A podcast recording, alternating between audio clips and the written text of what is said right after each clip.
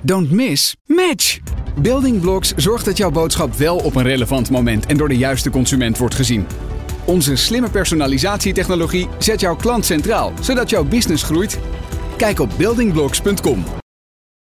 Building Blocks, the number one in consumer AI.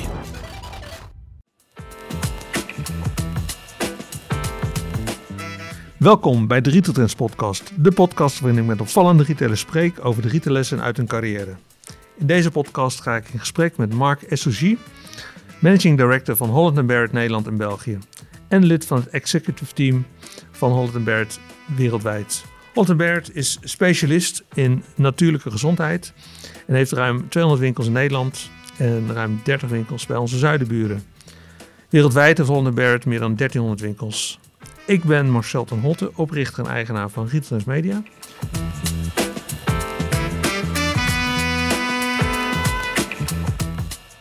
Mark, leuk jou eh, vandaag te mogen interviewen op jullie kantoor in Amsterdam. Met een prachtig uitzicht. Welkom Marcel. Ja, Holland Barrett. Ehm, sinds 2015 de naam van uh, het oer-Hollandse De Tuinen. Is uh, Holland Barrett inmiddels uh, ingeburgerd hier? steeds meer, gelukkig. Hoewel naamsbekendheid nog steeds prioriteit nummer één is. Ja. vandaar ook de campagne die we, die we anderhalf jaar geleden gelanceerd hebben. Uh, natuurlijk uit de tuinen van Holland en Bert. Dat is een slimme, slimme move. Ja, ja, hebben we zelfs een F voor gewonnen. Uh, en die campagne heeft enorm uh, geholpen en daar gaan we nu ook volop mee verder. Ja, en jullie hebben natuurlijk je eigen merk, de tuinen. Ja, ja want de tuinen is nog steeds wel een relevant merk voor ons. En met ja. name bijvoorbeeld in, de, in ons beauty assortiment neemt de tuin nog steeds als merk een belangrijke rol in. Nou, daar gaan we het zo uitgebreid over hebben. Maar laten wij starten met ja, jouw studie. Met recht gestudeerd in Leiden. Ja, was dat een uh, bewuste keuze of uh, zoiets van ik weet niks, dus ik ga maar recht ja, Het bewijst in ieder geval dat je met rechten alle kanten op kan. Want ik ja. ben de dag na mijn afstuderen jurken gaan verkopen. Ja, ja. Um, ja, het was eigenlijk toch wel een bewuste keuze. Want ik uh, wist op dat moment, zoals zoveel, nog eigenlijk helemaal niet zo precies wat ik wilde. Ik had wel een vaag idee dat advocatuur iets zou zijn. En ik had een romantisch idee bij diplomatieke dienst. En okay. ik dacht, als ik dan rechten doe, dan hou ik alle opties open. Ja. Uh, hoe heb je die studententijd ervaren? Leiden is natuurlijk de plek voor uh, juristen. Ja, um, heel plezierig eigenlijk. Uh, ik was heel erg georiënteerd, niet zozeer op alleen mijn studie, maar ook op het leven naast de studie en op het persoonlijke ontwikkelen. Dus het, het leren leven met elf studenten in één huis, ja. het leren deelnemen in een verenigingsleven, Um, maar ook uh, sportieve uitdagingen zoals uh, bergen beklimmen uh, en maatschappelijke, pro, ja, maatschappelijke projecten. Ik heb met hulptransporten naar, naar Bosnië geweest midden in de oorlog. Die combinatie van al die dingen bij elkaar. Um, dus het echt het persoonlijke ontwikkelen naast het gewoon doen van een studie... vond ik wel een ontzettend interessante periode in mijn leven. Welke ja. richting deed je? Privaatrecht? Bedrijfs. Bedrijfsrecht, oké. Ja. En had je toen al, je zegt van ja, ik kon eigenlijk alle kanten op. Um, maar dan, dan kom je op een punt, einde van je, carrière, einde van je studiecarrière, zullen we zeggen. Ja. En dan wordt het geen uh, Amsterdam uh, Zuidas. Nee, nee. Nee, doordat, doordat ik het feit dat ik, dat ik eigenlijk de studie er meer bij deed, bij wijze van spreken, ja. uh, was ik ook geen briljante student hoor. Ik heb er anderhalf jaar langer over gedaan en, en een zesje was ook al prachtig. Um, ik merkte tijdens mijn studie eigenlijk dat um, de juristerij een prachtig vak is, maar voor mij um, uh, toch wel iets te eenzijdig. Um, ik, ik merkte dat ik toch meer hing naar bedrijfsleven, het liefst in een dynamische omgeving waar mensen een centrale rol spelen. Nou ja, dan ben ik bijna het retailvak al aan het beschrijven. Ja, want kwam je familiair uit die hoek? Of? Ja, ik ben een beetje erfelijk belast van twee kanten. dus mijn vader was winkelier. Die okay. uh, is, is degene die mede aan de wieg heeft gestaan van het grootmaken van M&S-mode. Oh, samen wow. met Max Abram. En um, dus dat is vaderskant. En van mijn moederskant, mijn grootvader was vroeger Europa's grootste textielfabrikant. En later is daar Macintosh retailgroep uit voortgekomen. En de dus bekende namen. winkelketens. Dus, dus ik was een beetje erfelijk belast. Ja. ja. En dat betekende ook toen ik 18 was en een studiekeuze maakte, dat ik dat juist niet wilde. Ja, ik wilde, ja. Hè, dus, ik wilde per se niet de retail. Nee. Dat is niet gelukt. Nee, nee want je, je start uh, direct bij uh, CNA. Ja, want ik merkte dat tijdens mijn studententijd heb ik ook een beetje geholpen uh, met winkelopeningen, af en toe een baantje gehad in de retail. En ik merkte eigenlijk hoe leuk ik dat vond.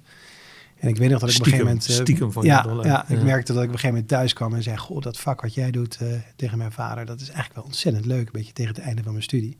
Toen zei hij, ik dacht dat je het nooit zou zeggen. Zei, ik heb het nooit willen pushen, maar ik snap het Ja. wel dat je dat Ja. zegt. Ik zie het ook wel. Ja. Maar toen had ik natuurlijk de, de dilemma. Ik wilde, ik wilde niet de zoon van of de kleinzoon van zijn. Dus Nee. ik wilde een, een start ergens maken dat ik gewoon helemaal neutraal was. Dus zo kwam ik, maar wel bij een bedrijf wat internationaal een internationaal programma had. Want dat Hm. internationale aspect, dat was nooit helemaal weggegaan, die hang. En zo kwam ik bij CNA. Ja, Daar meteen de CNA Europa ook. Ja, dus ik had een internationaal, ik was de eerste ooit en volgens mij ook de laatste trouwens. Ik weet niet of dat iets over mij zegt. eh, management trainee bij CNA. Oké. Eh, dus dat klonk heel mooi, eh, internationaal management trainee. Maar mijn eerste standplaats werd Hannover. Hannover, ja. Nou, dat was nou niet helemaal waar ik op hoopte. Ik zat toch meer aan Londen te denken. En Ja. uiteindelijk was het fantastisch. En heb ik daar ongelooflijk plezier gehad en veel geleerd. Wat, wat heb je daar gedaan als, management, als laatste management trainee? Eh, ehm, mijn rol bij, eh, bij, eh, als, als management trainee was eigenlijk gewoon retail in de breedste zin van het woord. Dus eh, van verkopen op de vloer natuurlijk, alle verschillende facetten. tot en met het, het leren kennen van het product, ware kennis. Tot en met het naaiatelier, tot en met de onderhoudsdienst van... het was natuurlijk een winkel van 12.000 vierkante meter. Ja. Dus een beetje Ja. bijna formaat bijkorf.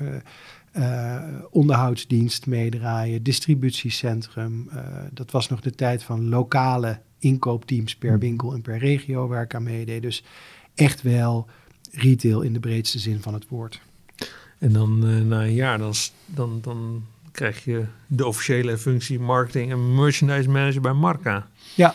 Marca Mode. Ja, het grappige was dat het eigenlijk een hele mooie rol was, maar veel kleiner dan daarvoor. Dus die ene winkel bij CNA, waar ik assistent filiaalleider was, die deed eigenlijk de omzet van zo'n beetje 50 tot 100 winkels bij een gemiddelde keten. Ik had 300 mensen daar. Ja. Ehm, en bij Marca was natuurlijk meteen na mijn traineeship een hele mooie rol, omdat ik daar lid van het managementteam was. Ja. Eh, en gewoon merchandise manager, dat was eigenlijk de klassieke planning- en allocatierol. Eh, en marketing bestond vooral uit heel veel folders maken. Oké. Enige Ja. iets gereduceerd nu. Ja, en ja, dan, dan ja, Marca, de positionering van Marca was, was, wat je net ook zei in ons voorgesprek, zat echt duidelijk onder CNA. Ja, dus Marca was eigenlijk gepositioneerd eh, tussen de middenmarkt, Ja. zeg maar CNA, Hennes en Maurits, Sarah, maar wel boven de, de discounters Ja, net. Ja, En eigenlijk was dat achteraf ook meteen het probleem. ja. Eh, want Marca zat daardoor een beetje in de tang. Hè. Het was dus niet, niet een discounter, maar ook geen middenmarkt. Nee. Na je merchandise functie eh, ga je inkoop doen? Ja, was altijd mijn grote droom. Eh, ook daar speelde natuurlijk weer het internationale aspect. Veel Maar- reizen? Veel reizen. En, en dit was ehm, in een tijd en in een setting dat het echt nog het klassieke inkoopvak was. Dus eh, het was echt het hele traject van de beurs tot en met de collectie in de winkels.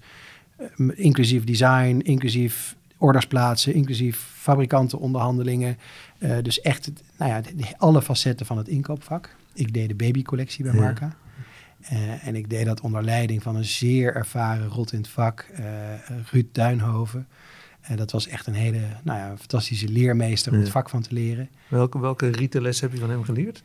Ehm, het op alle kansen springen, je markt kennen door en door. Dus precies weten wat er speelt, eh, wat je concurrenten doen. Ja. Maar ook weten, ehm, gevoel hebben bij wat voor trends kunnen groot worden en welke niet. Ehm, en beslissingen durven te nemen en ook echt ergens op in durven te zetten. En, en op in durven te tekenen met grote, met grote aantallen. Een, een gevoel speelde een belangrijke rol dan data op dat Ja. moment? Ja, zeker toen. En zeker in de setting van Marca was eh, inderdaad gevoel. En, eh, Ruud was ook niet iemand die je moest, moest plagen met data of, eh, of een open to buy. Ja. Die zei, ja, maar wil je dan niet verkopen? Weet je wel? Dit, Ja, ik voel toch dat dit goed gaat. Ja. En Ik voel dat het goed gaat. ja, en uiteindelijk is retail natuurlijk ook een gevoelsvak. Dus dat, dat heb ik wel van hem geleerd. Dat je, Dat je daar natuurlijk als jonge academicus niet moet denken dat, dat, dat, je, dat, je, dat je het al te academisch moet benaderen. Op een gegeven moment is gevoel ook heel belangrijk. Ja. En dan in september 2002 word je algemeen directeur van eh, Marca Nederland. Ja. Je Ja. volgt daar eh, Edwin Favier op, ook een eh, oude rot in het Ja, CNA, in de CNA-familie eigenlijk. Edwin die wordt de CEO bij CNA. Hoe was het om voor jou om voor de eerste keer echt die eindverantwoordelijkheid te dragen voor een keten? Ja, het was best bijzonder. En het was ook leuk om Edwin op te volgen. Want Edwin heeft ook wel een belangrijke rol in mijn carrière gespeeld. Veel van hem geleerd en veel kansen gekregen. Ehm, en tegelijkertijd was het super spannend. Ik was denk ik uh, 28, ja. als ik het goed heb. Um, en om dan uh, weliswaar een relatief kleine keten van 38 winkels, maar daar werkten wel 700 mensen. En om daar eindverantwoordelijk voor te zijn, dat was natuurlijk best wel een, een spannende stap. Ja. Uh, ik had natuurlijk een team, eigenlijk iedereen was ouder dan ik en had meer ervaring. En wat ik daar geleerd heb, is dat dat eigenlijk helemaal niet uitmaakt. Okay. Uh, zolang je mensen maar wel de, de, de, de ruimte geeft die ze nodig hebben. Hmm. En, en bijstuurt waar het nodig is. En wat was jouw opdracht toen je daar begon? Of wat, waar, waar heb je met name op vastgebeten? Um, eigenlijk kijken um, hoe kunnen we Marca weer een relevante formule maken en profiel geven. Mm-hmm. Tegelijkertijd onderaan de streep de resultaten verbeteren. En tegelijkertijd met een schuin oog kijken, is er nou daadwerkelijk ook wel ruimte voor deze formule nog? Ja. Uh, toekomstgericht of niet? Ja, want anderhalf jaar later komt het bericht, dus januari 2004 van uh, Marca gaat uit de markt, uh, wordt uit de markt gehaald. Ja, ja. Dus dat, is, ja, en, dat lijkt me een vrij moeilijk besluit. Ja, was ik zelf ook bij betrokken. Um, ik had ook een, een, flinke analyse gemaakt over nou, de toekomst van Marca. Mhm. Mm. En eigenlijk, als je het heel concreet onderaan de streep bekeek, dan was er gewoon geen ruimte voor, voor, voor deze formule. Dan was het eigenlijk veel logischer als CNA de onderkant van hun eigen markt afdekte met, met zelf een positionering. Um, en Marca was met die 38 winkels gewoon niet relevant genoeg. Dus Hmm. of je moest er 100 hebben of, of je moest eigenlijk stoppen. Um, dus dat besluit was ik bij betrokken. Om, om het te nemen relatief duidelijk, um, samen met de, met de directie en aandeelhouders om het uit te voeren natuurlijk best wel heftig. Ja, lijkt me Want uh, ja, dat niet daar, iedereen kon herplaatst worden. Nee, en, en, en nogmaals op relatief jonge leeftijd. Hè, toen was ja. ik dus ook nog geen 30 en ja, daar kan geen MBA tegenop tegen die leerschool. Ja. Dus om, om alles en iedereen, inclusief je eigen team, uh, te moeten zeggen: uh, we gaan stoppen. En Hmm. je, in feite, je bent ontslagen. En tegelijkertijd dezelfde middag nog zeggen: oké, okay, hoe gaan we dit met z'n allen in goede banen leiden? Ja. ja, dat is toch wel een ontzettend spannend traject om, uh, om te doen. Heeft het je harder gemaakt? Of wat, wat heeft het met je gedaan? Um, misschien zelfs het tegenovergestelde, gek genoeg. Want wat het me heeft geleerd is... Ik had echt het idee, als ik deze aankondiging doe... dan kan ik niet meer normaal het zebrapad oversteken. Um, terwijl het bleek dat mensen natuurlijk helemaal niet gek zijn in de winkels. Die, die snappen echt wel... Hè, de winkelmensen hebben natuurlijk de realiteit van de, van de keten... elke dag op het netvlies. Ja. Dus die zagen dit echt wel een beetje aankomen. En daarbij, als je het goed uitlegt waarom je en hoe je tot dit besluit bent gekomen. En ook nog eens een keer uitlegt dat je het nou ja, zo goed mogelijk met de mensen voor hebt en alles zal doen om ze te helpen zonder dat je valse beloftes doet. Dan merk je dat er ook gewoon begrip voor komt. Heb je daar bijvoorbeeld privé met je vader over gesproken? Hoe ga ik dit aanpakken? Of? Uh, nee, bewust niet. Ik heb wel uh, van tevoren mediatraining gedaan. Um, want dit was natuurlijk een keten die uh, niet dat Marca nou de grootste keten van het land was, maar de aandeelhouder is natuurlijk wel een familie die ja. altijd wat aandacht trekt. Dus ik wilde wel, en dat klopte ook, want uiteindelijk kwam het tot in het acht uur journaal mm. enzovoort.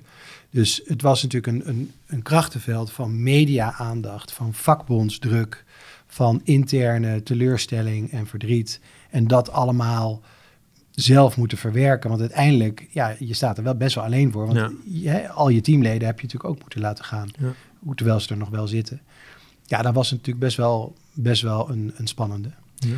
Mijn mooiste um, les daaruit nogmaals is dat, dat, dat je dat kan op een menselijke manier. En mijn mooiste aandenken uit die periode is dat ik nog steeds een, een presse-papier op mijn bureau heb staan.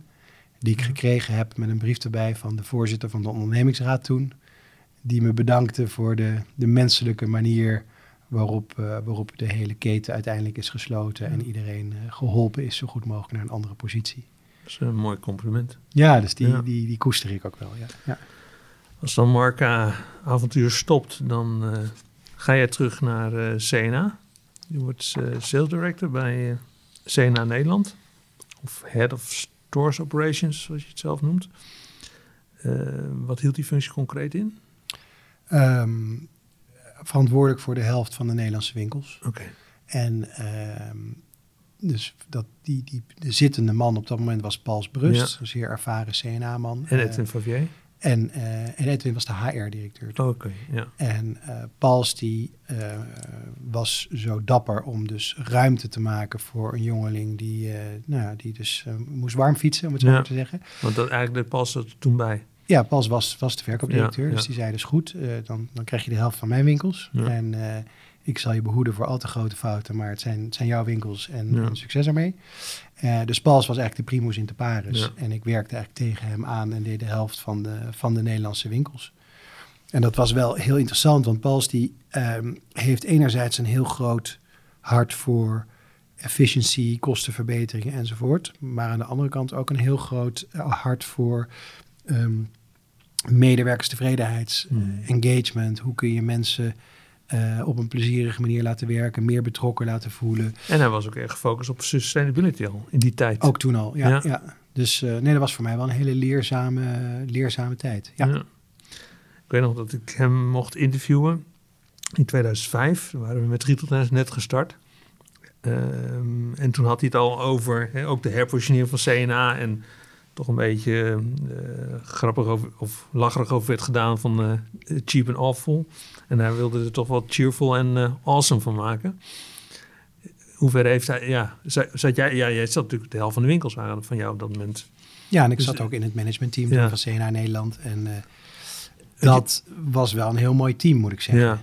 Dus dat was Jullie hebben echt wel leiding- dingen gedaan. Met DN en Beekman was hij heel trots op, de samenwerking. Ontwerpster die een deel van de collectie ontworpen had. Ja. Dat was ook toen in die tijd al trots op een, een deel van de collectie met organisch katoen eh, werd geproduceerd. Ja, dat was een mooi team. En voor mij om, om ook ehm, CNA beter te leren kennen weer. En, en ook de dynamiek van zo'n grote keten te leren kennen. Dus dat was onder leiding van Bart Brenningmeijer toen nog. Ja. Nou, heel inspirerend. eh, natuurlijk ook eh, leeftijdsgenoot van mij. Dus ook op vrij jonge leeftijd eh, aan de leiding. En, en gaf veel ruimte. Frans ten Berg was de Oh, marketingdirecteur. ja. ja. Eh, uit zijn koker kwamen bijvoorbeeld samenwerkingen met niet alleen de Jan, maar ook met Jan Smit. Oh ja, dat begon. Ehm, Ja.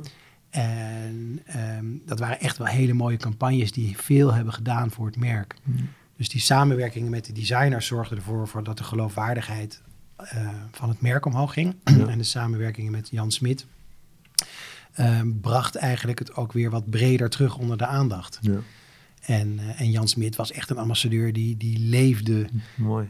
die leefde en ademde het merk, Ja. weet je wel. Ja. Ik weet nog dat er verkiezingen waren, maakte hij een programma en moest hij iemand interviewen. En dan, zei, dan kreeg hij de vraag, wat stem je zelf? En zei hij, oh, nou, CNA natuurlijk. dus die liet geen kans eh, Nee, onbenut. nee, het was ook nee, echt een geloofwaardige samenwerking, zeg maar. Mooi, mooi. En als je kijkt naar die samenwerking met Bart Brenningmeijer, dus eh, de representant van de familie ook. Wat heb jij van hem geleerd aan, aan retaillessen? Ehm, een vorm van bescheidenheid en, en denk ik een, een meer dienende, dienend leiderschap. Ehm, dat is ook iets wat ik steeds probeer toe te passen. Ehm, en tegelijkertijd wel natuurlijk duidelijk je, je mening geven als je vindt dat er bijgestuurd moet worden. Ehm, en het ongelooflijke respect voor mensen die het elke dag weer doen in de Hmm. winkels. Ja. Hè, en realiseren wat voor een hard werk dat is. En, en, en, dat, en, en wat dat betekent om elke dag weer te moeten staan voor de klant. Ehm, daar was hij altijd wel heel erg van doordrongen. Ja. Ja. En vervolgens, eh, de, hij was ook best wel ehm, vroeg al bij het maken van de slag naar online. Ehm, eh, soms zo vroeg dat we iets vertraging hebben opgelopen daarmee. Ja. Je kunt ook te vroeg zijn. Ja. Ehm, dus dat, nee, dat was wel heel leerzaam. Eh, en uiteindelijk heb ik dus van hem ook België overgenomen. Ja. ja, want dat ga je na, na Nederland doen. En dan word je managing director van België en Luxemburg. Ja, dus daar nam ik, dat nam ik van Bart over. Dus toen werd ik eh, ja, dus zeg maar de, de, nou, de, de, de CEO van België en Luxemburg. Was dat de tijd dat hij naar Duitsland ging? Toen ging hij Duitsland Ja. Ja. ja. Dus dat was, was, was heel interessant om eindverantwoordelijk te zijn van een keten van die omvang. Ja. Dat is natuurlijk toch weer een paar honderd miljoen. En ehm, ook weer de dynamiek van een ander land, andere taal, andere cultuur. Eh, hoewel het een buurland is, is het toch gewoon wezenlijk anders. ja. ja. Ehm, ik had het geluk dat mijn ouders eh, eh, wonen in België en ik ben altijd een beetje tussen de beide culturen opgegroeid. Dat Mhm. hoor je niet aan me, maar ik ben een beetje Nederlands-Belgisch opgegroeid. Dus dat maakte dat ik het, wat, dat ik het echt wel aandurfde. Ja. ja. Eh, dus toen zijn we ook in Brussel gaan wonen. Hoe anders is dan zo'n markt? hè? De- de- de- het land is anders. Je zegt, je zei al een keer in een interview van als je naar Korea gaat, moet je ook vo- voorbereiden. Als je naar België gaat, moet je ook echt goed voorbereiden. Om, Ja. om- dat is niet anders, ook al spreken ze daar deels de, dezelfde taal. Als je kijkt naar, naar het retaillandschap daar in die tijd dat jij daar zat en in Nederland, welke verschillen zijn het meest opvallend voor jou? Ja, dus die, ik, ik blijf dat altijd zeggen, ook hier, dat, want we zijn hier ook een Benelux-organisatie bij Holland en Bert, dat ehm, het is misschien zelfs wel een valkuil dat je dezelfde taal spreekt. Want daardoor realiseer je soms niet de verschillen die er zijn Ja. cultureel. Ehm, dus hoe anders was het? Eh, heel anders. Eh, niet alleen cultureel qua bedrijf en qua manier van leiding geven, maar ook qua modebeeld. Mhm. hè. Dus in de mode heb je natuurlijk een belangrijk verschil tussen Zuid- en Noord-Europa. Eh, en in België begint Zuid-Europa. Dus Ja, echt oh, wel een ja. wezenlijk andere, ander collectiebeeld, een ander modebeeld en een ander prijsniveau in België. Eh, bij Belgen, als het te goedkoop is, dan, dan wantrouwen ze het eerder dan dat het een voordeel is. Ja, dus dat was echt wel heel, heel wezenlijk anders. En ehm, de positie van CNA in de markt was ook anders. CNA werd iets meer gezien als een boven de middenmarktmerk, zeer betrouwbaar. Ongelooflijk eh, goede uitstraling als werkgever. Ja. Ehm, en echt een van de relevantste werkgevers van het land daar. Dus, dus echt heel, eh, ja, heel bijzondere positionering was dat. En is mij, wat mij bijstaat, dat CNA sowieso in het buitenland op wat hoger niveau gepercipieerd werd dan, dan in Nederland. Ja, ja, in alle landen behalve Engeland was dat wel zo. Ja. Ja. Ja, Je blijft eh, vijf en een half jaar in die functie. Ehm, als je daarop terugkijkt, die vijf en een half jaar België en Luxemburg, waar ben je dan meest trots op? Nou, dat was toch wel een periode van enorme groei. Ik heb daar gezeten van 2006 tot 2010, 11 zeg maar. Ehm, en dat was natuurlijk de periode dat de wereld nog in orde was in de retail. Ehm, ik begon met volgens mij iets van 65 winkels. En ik eindigde volgens mij met 120 winkels. Oké, verdubbeling. En daar zaten twee overnames bij in van, van ketens. Dus de, de hele eerste stappen van de formule CNA naar, ehm, naar out of town, de periferie Hmm. in België gedaan. Heel België, ook Wallonië. Ja, ook Ja. Wallonië. eh, op plaatsen waarvan we vroeger nooit durfden te denken dat we er ooit konden zitten met CNA. Ja, dat was, eh, dus het was eigenlijk een ver- verdubbeling van de omzet en ook een verdubbeling van de, van de, nou, de, de winstgevendheid ging ook Mhm. heel gezond mee. En België was altijd al binnen het CNA-portfolio een van de gezondste landen. En ook de mentaliteit, een, een, een snellere, meer gedreven mentaliteit. Dus eh, nee, daar kijk ik wel met heel veel plezier eh, op terug, op die periode. Na jouw avontuur in België ehm, stap je over naar eh Shubi. Ja. Weer een fashion retailer, maar dan gefocust op Nederland. Ja. Wel een familiebedrijf ook weer. Ja. Hoe was die stap? Was een hele bewuste keuze, want ik wilde niet een, eh, een lifetime CNA worden. Prachtig bedrijf, maar ik vond, ja, ik ben altijd van het model dat je je continu moet blijven ontwikkelen en, en weer moet zoeken naar nieuwe uitdagingen. En, en toen mijn opdracht in België erop zat, ehm, eh, bewust dus een, een, een andere stap gemaakt. Ehm, en dat was een hele andere dynamiek van het grote CNA Ja. met grote, grote winkels en, en, een, en een, natuurlijk een wat meer grote bedrijvendynamiek naar het hele dynamische en, en kleinere eh, bedrijf Shubi. Ja. Overigens wel een kleiner bedrijf met op dat moment 180 winkels al.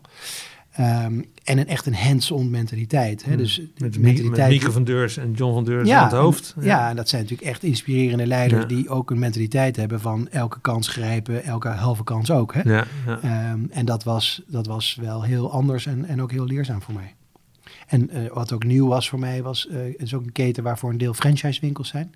Oh ook ja. een nieuwe dynamiek Ja. voor mij die ik niet kende. Dus dat was wel een hele interessante stap. Ja, Dat is ook een bewuste keuze voor jou geweest. Ja. ja. Ehm, en dan wordt op een gegeven moment eh, het bedrijf verkocht aan eh, Bensis Capital. Ja. Eh, had dat voor jou implicaties? Eh, ja in die zin dat eh John en Mieke, wat, die natuurlijk de bezielers eh, Ja. van het bedrijf zijn en ook de oprichters. Ehm, eh, zelfs als ze er niet zijn, zijn het nog steeds de bezielers Ja. natuurlijk voor een hoop mensen die daar al lang zitten. Die hadden zich gecommitteerd om na de verkoop nog een aantal jaar te blijven. wat natuurlijk heel logisch is. Uh, maar dat maakte voor mij dat het een heel natuurlijk moment was om daar tussenuit te stappen. Ja, een beetje druk aan de top. Ja, je. dus dat was voor mij een heel natuurlijk moment om, uh, om misschien iets eerder dan gepland uh, er tussenuit te stappen. En dan kies je ervoor om eventjes een time-out te nemen. Ja, en toen heb ik dus ook een, een, een sabbatical genomen. En nou, ik heb er uiteindelijk twee gehad in mijn carrière. En dat zijn wel eigenlijk ook wel hele leerzame en nuttige periodes. Beginnen wat te glunderen. Ja. ja, want wanneer gun je dat naar jezelf? Dat, je, dat je acht, negen maanden uh, niks doet. Ja. De grootste kunst bij zo'n sabbatical is om niet te zwichten voor um, de, de, de kansen die voorbij komen hè, op banenvlak. Maar om echt jezelf te dwingen om even afstand te nemen. En om het ook zo te plannen dat je ik noem dat dan een cursus hardware en een cursus software doet.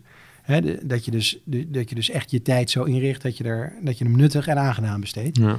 Dus, Heb je van tevoren ook echt, echt doelen gesteld? Ja, dus tijdens die eerste sabbatical, dus dat is de, deze waar we het nu over hebben, ben ik uh, architectuurstudies gaan doen. En, uh, maar aan de andere kant ben ik ook bergen gaan beklimmen. Ja.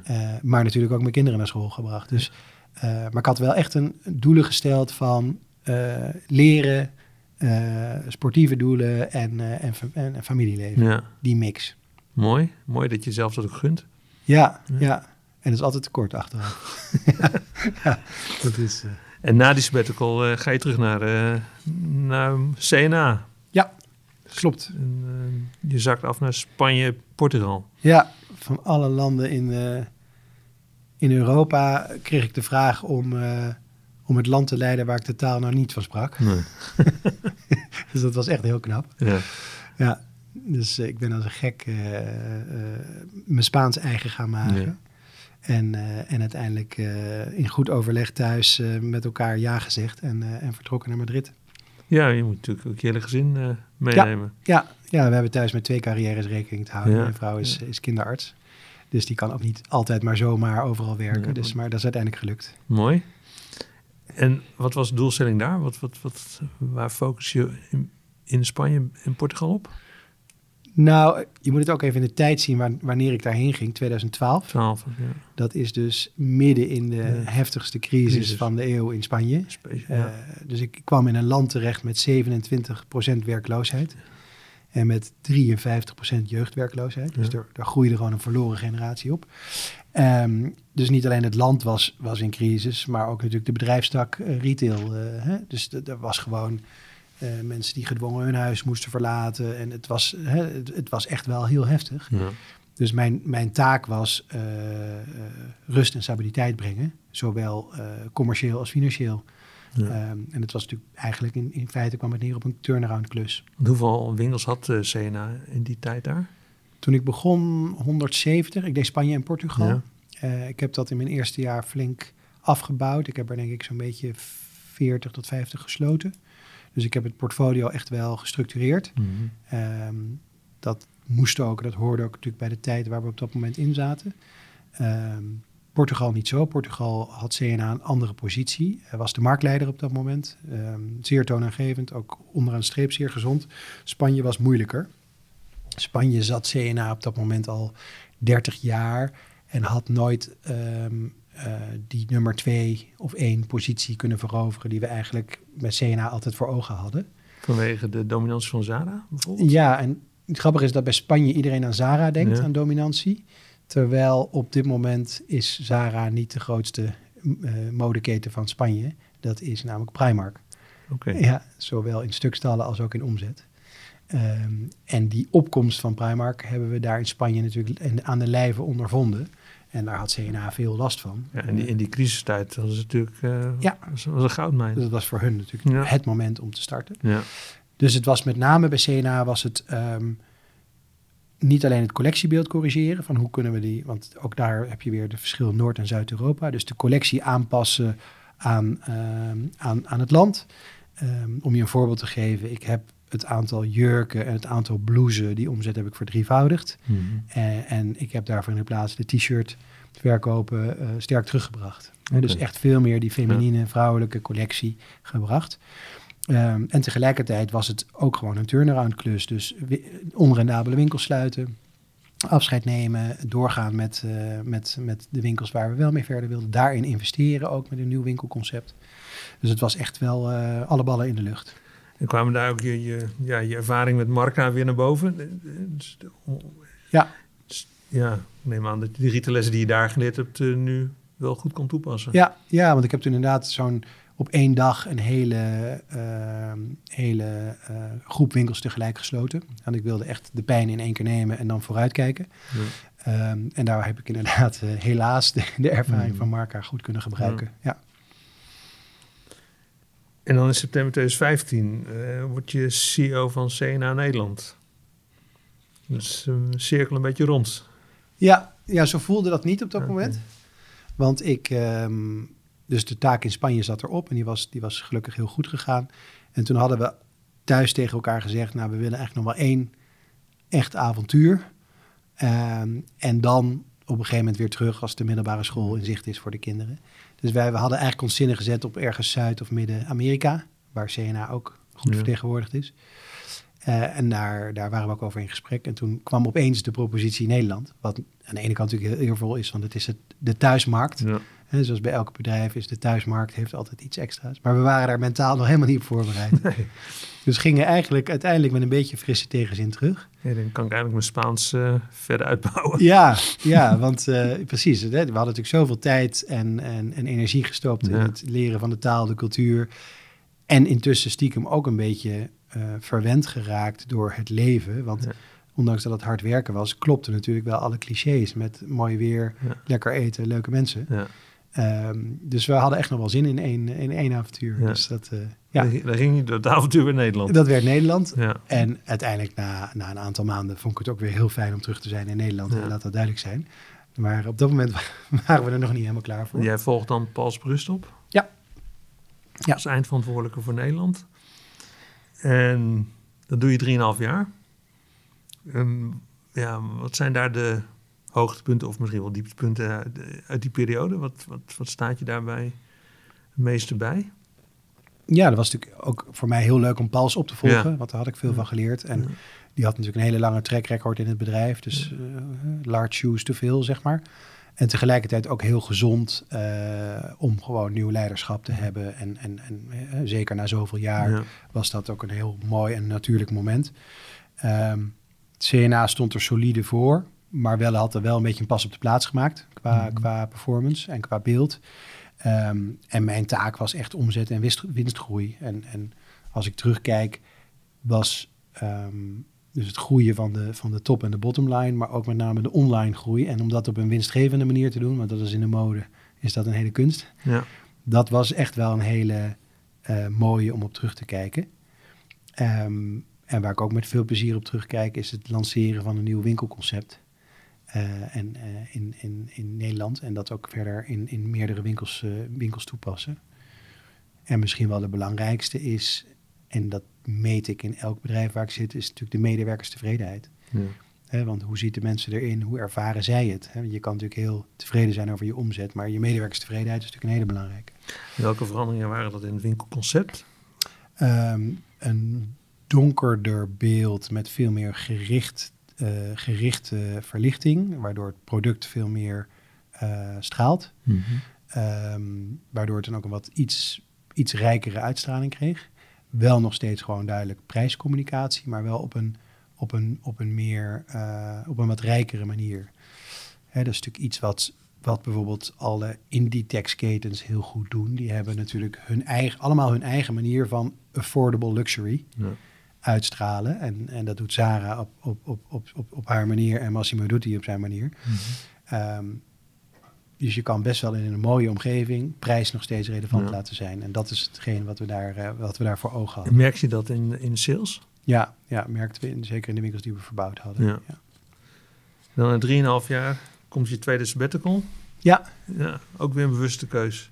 Ja, bewuste keuze en eigen verzoek. Dus ik, ik zei dat net al, denk ik. Ik ben van een. Ik, ik probeer mensen om me heen altijd heel erg te stimuleren om zich altijd te ontwikkelen. En, en daar heel actief mee bezig te zijn. En ik vond dus dat ik dat ook bij mezelf moest doen. Ja.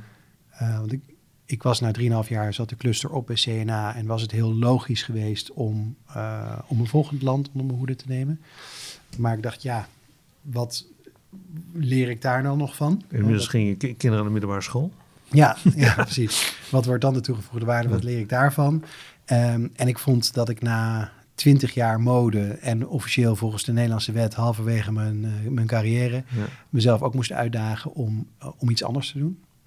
Dus ik heb toen eh, mijn baan opgezegd en heb toen op verzoek van CNA nog, ben ik nog iets langer gebleven om het allemaal af te maken en Ja. over te dragen.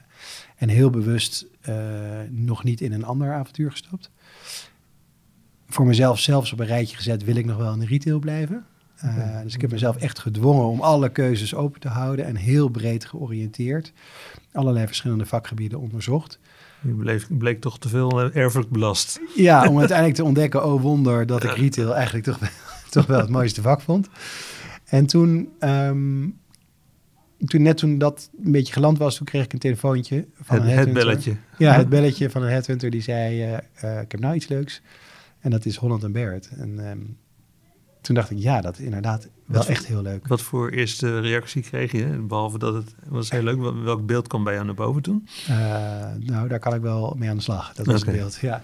Ehm, en waarom vond ik dat zo leuk? Omdat ik dacht, ja, dat zit nou precies in de goede hoek van groeiende belangstelling voor gezondheid, voor natuurlijke gezondheid, zelfzorg. Ehm, toch ook een flinke maat, hè, al rond de 200 winkels. Ja. Eh, en tegelijkertijd, als ik in een winkel kwam, dacht ik, nou, hier kan ik echt nog wel wat toevoegen. Dus dat dacht ik, ja, daar wil ik echt wel een bijdrage En het was aan meteen Nederland en België. Nee, de eerst Nederland. En, eh, en vervolgens kreeg ik al vrij snel de vraag of ik, gezien mijn achtergrond, of ik ook België Ja. onder mijn hoede wilde nemen. Dus ik heb er echt een Benelux-organisatie van gemaakt. Ehm, en gezien het al maar groeiende belang van de Benelux in het totale portfolio, kreeg ik dan later de vraag of ik ook de, in, het, in het executive team wilde van, van het bedrijf. Dus ik kijk ook een beetje mee met de Ja. andere landen. Dat lijkt me inderdaad wel een een verrijking ook Ja, voor jezelf Ja. en voor het bedrijf. ja, ja, dat is leuk. Ja, dat is een leuke extra rol. De huidige eigenaar is ehm, een, een Russisch bedrijf, eh, Letter One Retail. Eh, in Nederland een groot onbekende. Die hebben het in 2017 gekocht van eh, de Britse eigenaar. Ehm, in hoeverre heb jij daar rechtstreeks mee te maken? Hoe werkt dat? Nou, je moet eigenlijk Letter One niet zozeer zien als een eh, private equity partij, maar meer als een family office. Ja. Ehm, dus die kopen belangen in winkelketens of die kopen winkelketens. In dit geval hebben ze er drie om daar echt voor de lange termijn in te zitten. Ik word ook niet beloond voor een exit. Eh, dus het is niet typisch van na vier jaar moeten we verkopen en, eh, en, en als management lift je daar zwaar op mee. Ehm, ze hebben een Russische supermarktketen X5, dat is de marktleider in Rusland. Zijn ze ooit begonnen met 15 winkels, dat zijn er nu 15.000. Wow. En die hebben ze al 17 jaar. Dus dat geeft een beetje de, Ja. de horizon aan. Ehm, en is dat dan zo anders om voor een Russische investeerder te werken of voor een Nederlandse familie of een Nederlandse private equity? Nee, dat zie ik niet zo. Ik denk dat de, wie ook de eigenaar is van je bedrijf, de mate van je zelfstandigheid en, en je handelingsvrijheid wordt puur bepaald door de resultaten die je levert. Ja. En de board, hè, je bent lid van de board, dat, Mhm. die zit nog wel in Engeland? Of is dat hoe? Ja, Engeland, maar is gelukkig ook steeds internationaler. Dus Oké. er, zit, er zitten niet alleen Engelse collega's in, maar ook een Spanjaard en ook een Rus en ook een eh Ier en ook een Nederlander eh, en ook genoeg vrouwen. En het is een- echt een hele mooie mix van Ja. nationaliteiten, geslachten, culturen. Als je naar de, de doelgroep eh, Holland en Bert kijkt, eh, wie is jullie primaire klant? Ja, het is eigenlijk heel breed. Iedereen die geïnteresseerd is in eh, natuurlijke gezondheid en verzorging. Ja, En die groep is gelukkig allemaal groeiende. groeiende, ja. Dat merk je Daar heeft corona natuurlijk nog een extra zetje aan gegeven. Ja. Als je, ja, corona gaan we het zo meteen nog even over hebben, maar ehm, ja, die beroep is heel breed. Hoe verre speelt social media een rol in jullie communicatie naar die groep? Uh, best wel een grote rol, ook steeds groter. Ehm, dus, dus daar spelen we op in door natuurlijk in alle kanalen aanwezig te zijn, maar ook hele leuke content te maken met reels en zo. We hebben ook onze eigen podcast, Alright. een tuin vol verhalen, waarin we ook weer vertrekken vanuit de, ehm, de ingrediënten en, en ook uitleggen dat de kennis rondom de producten die we verkopen soms een paar duizend jaar oud is. Ja. Ehm, dus ja, proberen echt die, die social media daar als, als kanaal ook in te zetten. En natuurlijk het belangrijkste is eh, het verbeteren van het winkelbeeld. Eh, dus we hebben Anderhalf- jaar, anderhalf ja, jaar anderhalf geleden jaar geleden echt wel Ja. flink de formule eh, aangepakt. En dan moet je je voorstellen dat we van een wat transactionele, zakelijke winkel, drogisterijachtig, Ja. ehm, soms bijna apotheekachtig, zijn opgeschoven naar een hele warme, natuurlijke winkel. Met een houten, houten visgaatvloer, zwarte stalen meubels, groene wanden. Veel meer ehm, ruimte om producten te ervaren. eh, rust in de winkel. Eh, en dat slaat enorm goed aan. En dat, dat is in Nederland-België of is dat breder uitgerold? Nederland-België en sinds eh, een jaar ook in Engeland. Oké. Ja. En, en binnen Nederland-België, ehm, hoeveel winkels zijn daar al omgebouwd? Nu 35. eh, en als we eind volgend jaar hier zitten, dan waarschijnlijk eh, bijna allemaal. Oké, Ja. dat is, Dus dat wordt, ho- dus- hard gewerkt. ja, er is een flink budget voor opzij gezet. Als je kijkt naar het assortiment, hè, dat is best breed. Hè, de mineralen, supplementen, sportvoeding, beauty zit jullie in, de vitamines natuurlijk. Ehm, wat is de rol van jullie eigen merk De Tuin en hoe groot is dat ten opzichte van de andere merken? Eh, met name in, de, in het beauty assortiment Mhm. heeft de tuin een hele prominente rol nog. Ja, we hebben dat heel recent ook eh, flink opgepept en geherlanceerd. Ehm, eh, dus het heeft een, een, een, een mooiere, rijkere uitstraling Mhm. gekregen. Wat ook, waardoor het ook veel leuker is om cadeau te geven. Dus eh, ik wil echt het alternatief zijn voor het, eh, voor het eeuwige rituals eh, cadeaupakket. Hè, en dat, dat is met deze verpakking is dat ook echt, echt heel goed mogelijk en heel, en heel leuk om te geven. Ehm, en tegelijkertijd is het ook belangrijk dat die herlancering ook de duurzaamheidsdoelen ook ondersteunt. Want die verpakking is 100% van RPET, dus gerecycled materiaal. Dus het dient propositie. Ja, het dient twee doelen. Eh, en als je de voor en de na ziet, dan snap je ook dat het echt wel nodig was. En als je, hè, je zit vooral in beauty dan met de tuinen, eh, ga je hem oprekken naar andere segmenten? Ja, dus bijvoorbeeld de volgende stap is dat we ons hele thee-assortiment, dat komt eh een deze dagen komt dat op het schap, ook in een helemaal onder de naam de tuinen, in een helemaal nieuwe look en feel, waardoor die een wat ambachtelijkere, natuurlijkere uitstraling krijgt. Eh, vervolgens eh, alle noten, zaden, zuidvruchten krijgen een, eh, een nieuw jasje. En vervolgens is dan begin volgend jaar aan de beurt al onze vitamine en mineralen supplementen in een nieuw jasje. Dus uiteindelijk pakken we alle verpakkingen aan enerzijds uitstraling en anderzijds om de, de duurzaamheidsdoelstellingen verder in te vullen. En de relatie naar merk, andere merken, hè? dus je hebt je, eigen merk, maar ehm, wo- worden die minder belangrijk daardoor? Eh, misschien nog wel belangrijker. Eh, dus uiteindelijk wat wij verkopen is overwegend eigen merk. Hmm. Eh, ik denk dat zo'n beetje 60% eigen merk is en 40% zijn, zijn A-merken. Ja. Beetje afhankelijk van welke categorie. In welke categorie valt nu echt op? Wa- Wat, is, wat zijn de hardlopers bij jullie? Ehm, de grote trends die zijn eigenlijk door corona alles wat met weerstand te maken heeft. Hè, dus nog sterkere aandacht voor vitamine C, D en alles wat daarmee te maken heeft. Maar ook ehm, bijvoorbeeld een honing die helpt je weerstand te verhogen. Manuka honing. Eh, daar zijn we echt wel eh, een van de grote spelers die die verkopen. Ehm, CBD nog steeds, dus dat is al- wietolie, zeg maar. Ja. Maar je wordt er niet high van. In- een groeimarkt. ja, nog Ja. steeds. En in het beauty assortiment is, eh, zijn er twee grote stromingen. Eentje is zero waste, dus, dus beauty assortiment zonder verpakkingen. Dus Mhm. eh, eh, shampoo op een blokje, maar ook crème op een blokje. En anderzijds ehm, collageen. Dus dat is zeg maar beauty from within, noem ik dat maar. Mhm. Is ook een ontzettend grote groeimarkt. Wie zie je nu als belangrijke concurrent? Zijn dat drogisten of zijn dat spe- andere speciaalzaken? Eh, eigenlijk heel breed. Dus ehm, omdat we natuurlijk en vitamine, mineralen, supplementen en voeding en sport en beauty Mhm. verkopen, is de concurrentie ook heel breed. Dus het zijn enerzijds de drogisterijketens, anderzijds de supermarkten eh, en natuurlijk de speciaalzaken en ook steeds meer de online players die echt alleen maar, hè, die heel gericht één, één product verkopen. ja. ja. Dus het is eigenlijk ontzettend breed. En waar zit dan het onderscheid in? Dat is natuurlijk dat, dat, dat Holland en Bert, ehm, we noemen dat altijd zelf de one-stop shop zijn voor natuurlijke gezondheid en verzorging. Dus alles onder één dak.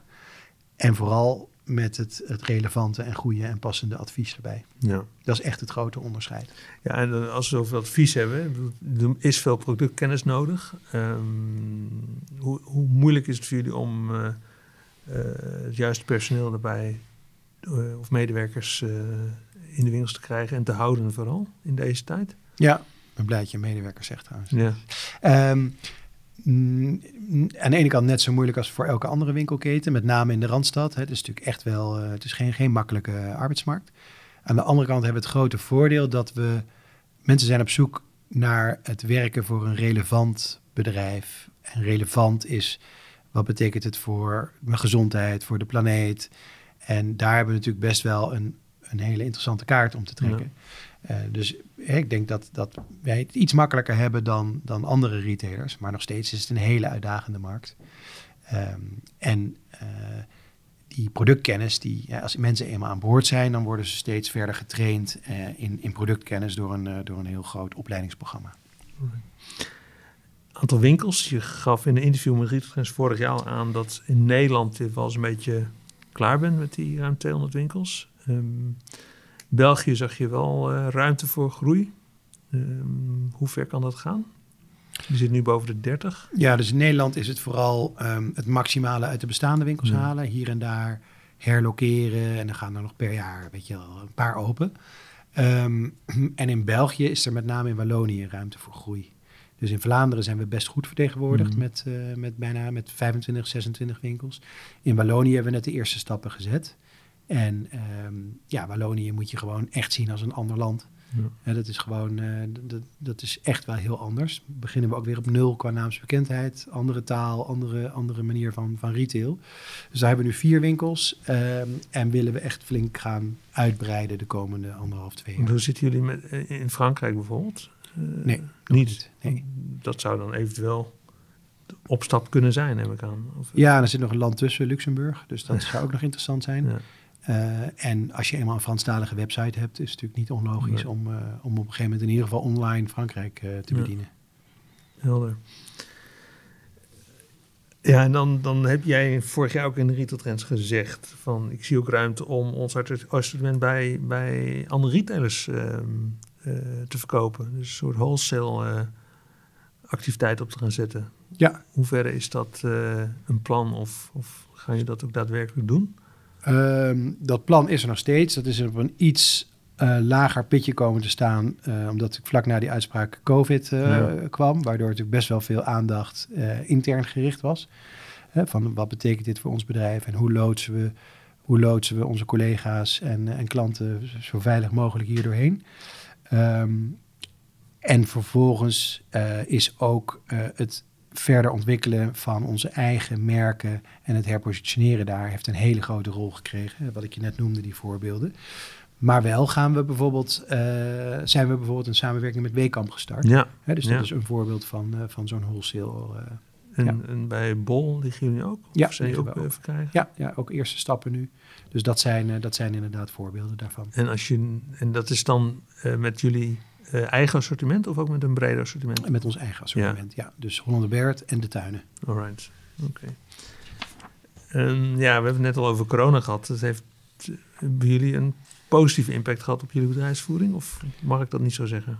Um, we, zijn, we hebben natuurlijk het grote geluk gehad dat we een essentiële winkelketen waren. Um, dus we zijn altijd open gebleven, ook tijdens de lockdowns. en uh, het feit dat we essentieel waren, ja, dat zagen we ook in de klantreacties. Hè. Mensen die, die, die hielden zich echt wel heel erg vast aan onze producten en waren echt wel duidelijk op zoek naar met name alles wat met weerstand te maken had. Um, en ik zeg intern altijd dat we ondanks, of misschien wel dankzij corona, een heel mooi jaar achter de rug hebben. Mm, ja. We hebben net een boekjaar afgesloten. Um, dus het heeft ons niet uh, geholpen, maar het heeft ons ook niet in de weg gezeten, Nee. om het zo maar te zeggen. Is, zijn er daardoor dingen structureel veranderd in de bedrijfsvoering of in het assortiment of in benaderen van klanten? Um, ja, ik denk twee hele structurele dingen die natuurlijk iedereen heeft meegemaakt. Eén is een kanaalverschuiving. Dus de omzet is sterker opgeschoven vanuit winkels naar online. Zie je dat dat blijvend is? Um, ik denk dat 80% daarvan blijvend is. Een deel zal terugvloeien. En dat is prima, want we hebben een hele goede online propositie. En we hebben een heel goed product om online te verkopen. Mhm. Dat zijn natuurlijk vrij kleine potjes tegen relatief hoge gemiddelde prijzen en bijna geen retouren. Ja. zeg maar gerust geen retouren. Dus dat is natuurlijk een heel gezond product om online te verkopen. Maar door zo'n kanaalverschuiving heb je sommige kosten ook dubbel. Want je huur in je winkel en je medewerkers betaal je. Terwijl elk stuk wat je online verkoopt, heeft natuurlijk directe variabele kosten, brengt dat met zich mee. Ja.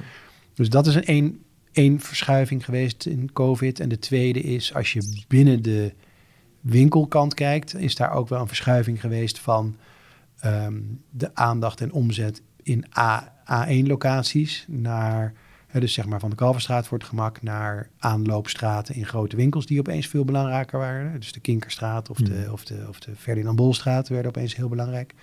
En ook kleine plaatsen. En dan hadden we natuurlijk het grote geluk dat we met die 200 winkels in Nederland en die 34 in België een portfolio hebben waarbij we op beide locaties vertegenwoordigd zijn. Maar we hebben dus wel die, die verschuiving gezien. Ja. Ja.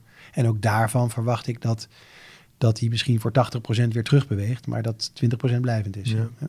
En, en rondom eh, jullie medewerkers, hier bijvoorbeeld op, op het hoofdkantoor, eh, het thuiswerken. Hoe, is dat iets wat blijvend is bij jullie? Eh, ja, ik denk zoals de meeste, uiteindelijk willen we naartoe dat, je, dat we ongeveer half-half thuiswerken en, eh, en hier zijn. Ehm, en wat dat betreft was ik zelf misschien best wel wat ouderwets. Ik vond dat eh, in het begin heel spannend. Mhm. Eh, van hoe kun je nou een organisatie bij elkaar houden op zo'n afstand. En, eh, dus ik heb ook door schade en schande geleerd dat dat prima kan. Ja. Maar ik merk wel dat mensen het fijn vinden nu om toch ook weer eh, vaker hier te zijn en echt contact te hebben. Dus de mix zal, zal zo'n beetje 50-50 zijn. Hoe ben je hier op het hoofdkantoor georganiseerd qua directie? Ehm, jullie managementteam? We hebben een vrij klein team, dus eh, we zijn met z'n drieën. Dus eh, dat is Martin Tol, die is de operationeel directeur. En Lies Goezinnen is de commercieel directeur. Eh, en ik vind dat heerlijk, zo'n klein team. We zijn met z'n drieën, dus weten elkaar, weten elkaar makkelijk te vinden. We hebben één uur per week officiële vergadertijd. Eh, Klinkt goed. Dus, dat- dus dat geeft een beetje aan hoe, Ja. hoe efficiënt dat gaat. Ehm, en we worden natuurlijk ondersteund door een, door een heel goed eh, eh, leadership team. Dat zijn eigenlijk alle afdelingshoofden. Ja. Eh, dus HR, marketing, de online, commercie, merchandising. Dus, dus we doen het niet allemaal met z'n drieën. Nee. Maar het is wel fijn om in zo'n klein team te kunnen werken. Mooi. Als we nou, ehm, ja, nog één onderwerp wat eigenlijk altijd aan de orde komt, dat is, dat is de MVO, hè, maatschappelijk verantwoord ondernemen. Dus wel een beetje een buzzwoord geworden, maar goed, eh, sustainability binnen retail is gewoon heel belangrijk. Eh, waar liggen bij jullie focuspunten op? Je had het straks al over verpakkingsmateriaal wat eh, afbreekbaar is. Ja. Wat is een Eh. andere speerpunt waar jullie mee bezig zijn? Ja, nou daar, daar ligt toevallig de managementteam 500, waar we net genoemd zijn als de grootste stijger op het vlak van duurzaam imago. En ook zelfs nu de nieuwe nummer 1 in de categorie dagelijkse, dagelijkse retail. Ze hebben daarmee Albert Heijn ingehaald. Ehm, en dat zien we als een aanmoedigingsprijs. Ja. Eh, want het is niet zo dat we nou alles helemaal perfect hebben. Maar het is natuurlijk een hele mooie aanmoedigingsprijs van iets wat al jaren aan de gang is. En ook past bij de positionering als, als, eh, als je Mhm. gezonde, gezonde natuurlijke gezondheid voorstaat. Dan moet je natuurlijk ook die kant op orde hebben. En je moet je voorstellen dat uh, Holland Bert in 2012 de eerste of een van de eerste winkelketens was die afscheid nam van plastic tassen.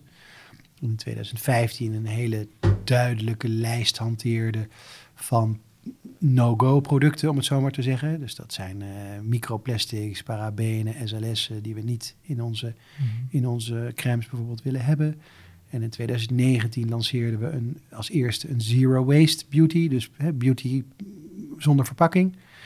Um, en ook de, de nieuwe winkels, die, of de winkels die verbouwd worden, ik moet het goed zeggen, daar gebruiken we eigenlijk de oude, de tuinenmeubels, die zijn 20 jaar oud. En die brengen we naar de spuiterij en die worden zwart gespoten. ja, ja, jullie tuinmeubels. Ja, maar dat is ook hè, de tuinen. En uh, ja. dat is natuurlijk ook een vorm van, van, van, van denken over duurzaamheid, buiten natuurlijk het toepassen van ledverlichting. Dus het zit echt wel in de genen. Ja. Ik vind ook niet dat je er nu um, mee op de trom moet roffelen in deze tijd. Het moet, je moet gewoon je, je, je spullen op orde hebben op dat vlak. Ja. En, en is dat in Nederland dan, dan zwaarder aangezet dan in andere landen waar jullie zitten? Of is het uh, in de groep al zo'n beetje gelijk? Nou, in de groep begint het ook steeds relevanter te worden. Ik denk dat Nederland wel iets voor ligt. Ja. ja. Ik denk dat de, dat de terechte, overigens, druk die we krijgen van NGO's en zo op dat vlak in Nederland uh, wat groter is dan in andere landen in Europa. Ja. ja. Als we naar de toekomst kijken van Holland Nederland, België, waar staan jullie over vijf jaar? Ehm, dan zijn we hopelijk opgeschoven van een omnichannel retailer naar een platform voor, voor, voor natuurlijke gezondheid en verzorging. Dus een platform waar, waar we niet alleen producten verkopen, maar ook services en waar klanten zelfs elkaar weten te vinden en met elkaar in gesprek gaan. Als je kijkt naar platform, de, ja, inderdaad services, waar denk je aan? Uh, nou, intussen is iedereen zo gewend om een zelftest te doen. Uh, voor, voor COVID. Die kun je ook doen voor vitamine D, om je een voorbeeld te geven. Ja. Dus, uh, dus we willen breder zijn dan alleen maar het product. Dus daardoor maak je ook het contactmoment met de klant veel langer. Ja. Je begint eerder en je eindigt later mooi, in de race. Mooi. Afrondend, hè? als jij kijkt naar jouw carrière tot nu toe, wat zijn dan voor jou belangrijke kantelpunten geweest die jouw carrière beïnvloed hebben? Um, ik denk ten eerste de keuze om in de retail te gaan werken. Ja, niet, niet, niet, en niet, uh, en niet in de Zuidas. En niet, ja, niet in, enerzijds niet in de Zuidas, andere kant niet um, bij een FMCG, wat natuurlijk nee. veel spannender klinkt na je studie. Ja, want ik begon, uh, ja, ik begon met broeken afspelden en, ja. uh, en, en, verkopen op de vloer. Dat is natuurlijk niet helemaal je eerste droom na je rechtenstudie. Ja. Dus dat die keuze, waarom? omdat dat een vak is waarop je op hele jonge leeftijd heel veel kansen en, en verantwoordelijkheid krijgt. Um, een ander aspect is de keuze om uh, veel buitenlandjaren uh, uh, in de carrière op te nemen. Of tenminste, de keuze. Ik heb het bewust opgezocht. Ja? Want dat heeft me toch wel heel veel gebracht qua, en mijn gezin ook, me ge gebracht qua nou, leren. Gewoon dat, je, dat, dat Nederland eigenlijk maar een heel klein land is. En dat er een hele grote wereld buiten Nederland is. Mm -hmm. um, en ik denk het um, steeds weer zoeken naar nieuwe uitdagingen en jezelf blijven ontwikkelen. En, en dus ook de daar gewoon nou ja, durven te zeggen, nou, ik ben hier klaar uitgeleerd, mijn taak zit erop. Nu moet ik ook niet meer blijven hangen en niet wachten tot ik mezelf hoor praten. Ja. Maar, uh, maar een volgende rol gaan doen.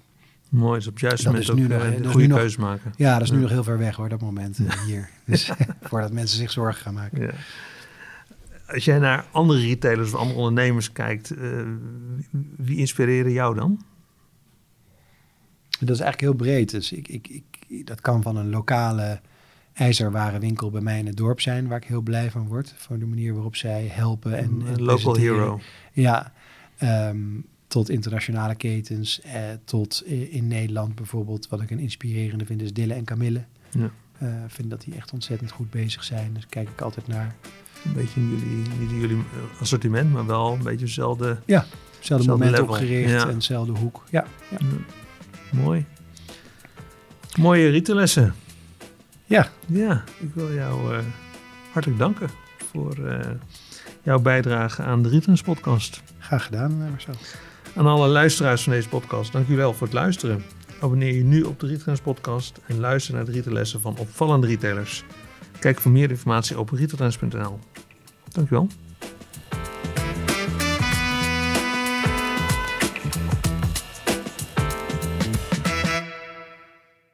Don't miss, match! Building Blocks zorgt dat jouw boodschap wel op een relevant moment en door de juiste consument wordt gezien. Onze slimme personalisatietechnologie zet jouw klant centraal, zodat jouw business groeit. Kijk op buildingblocks.com. Building Blocks, the number one in consumer AI.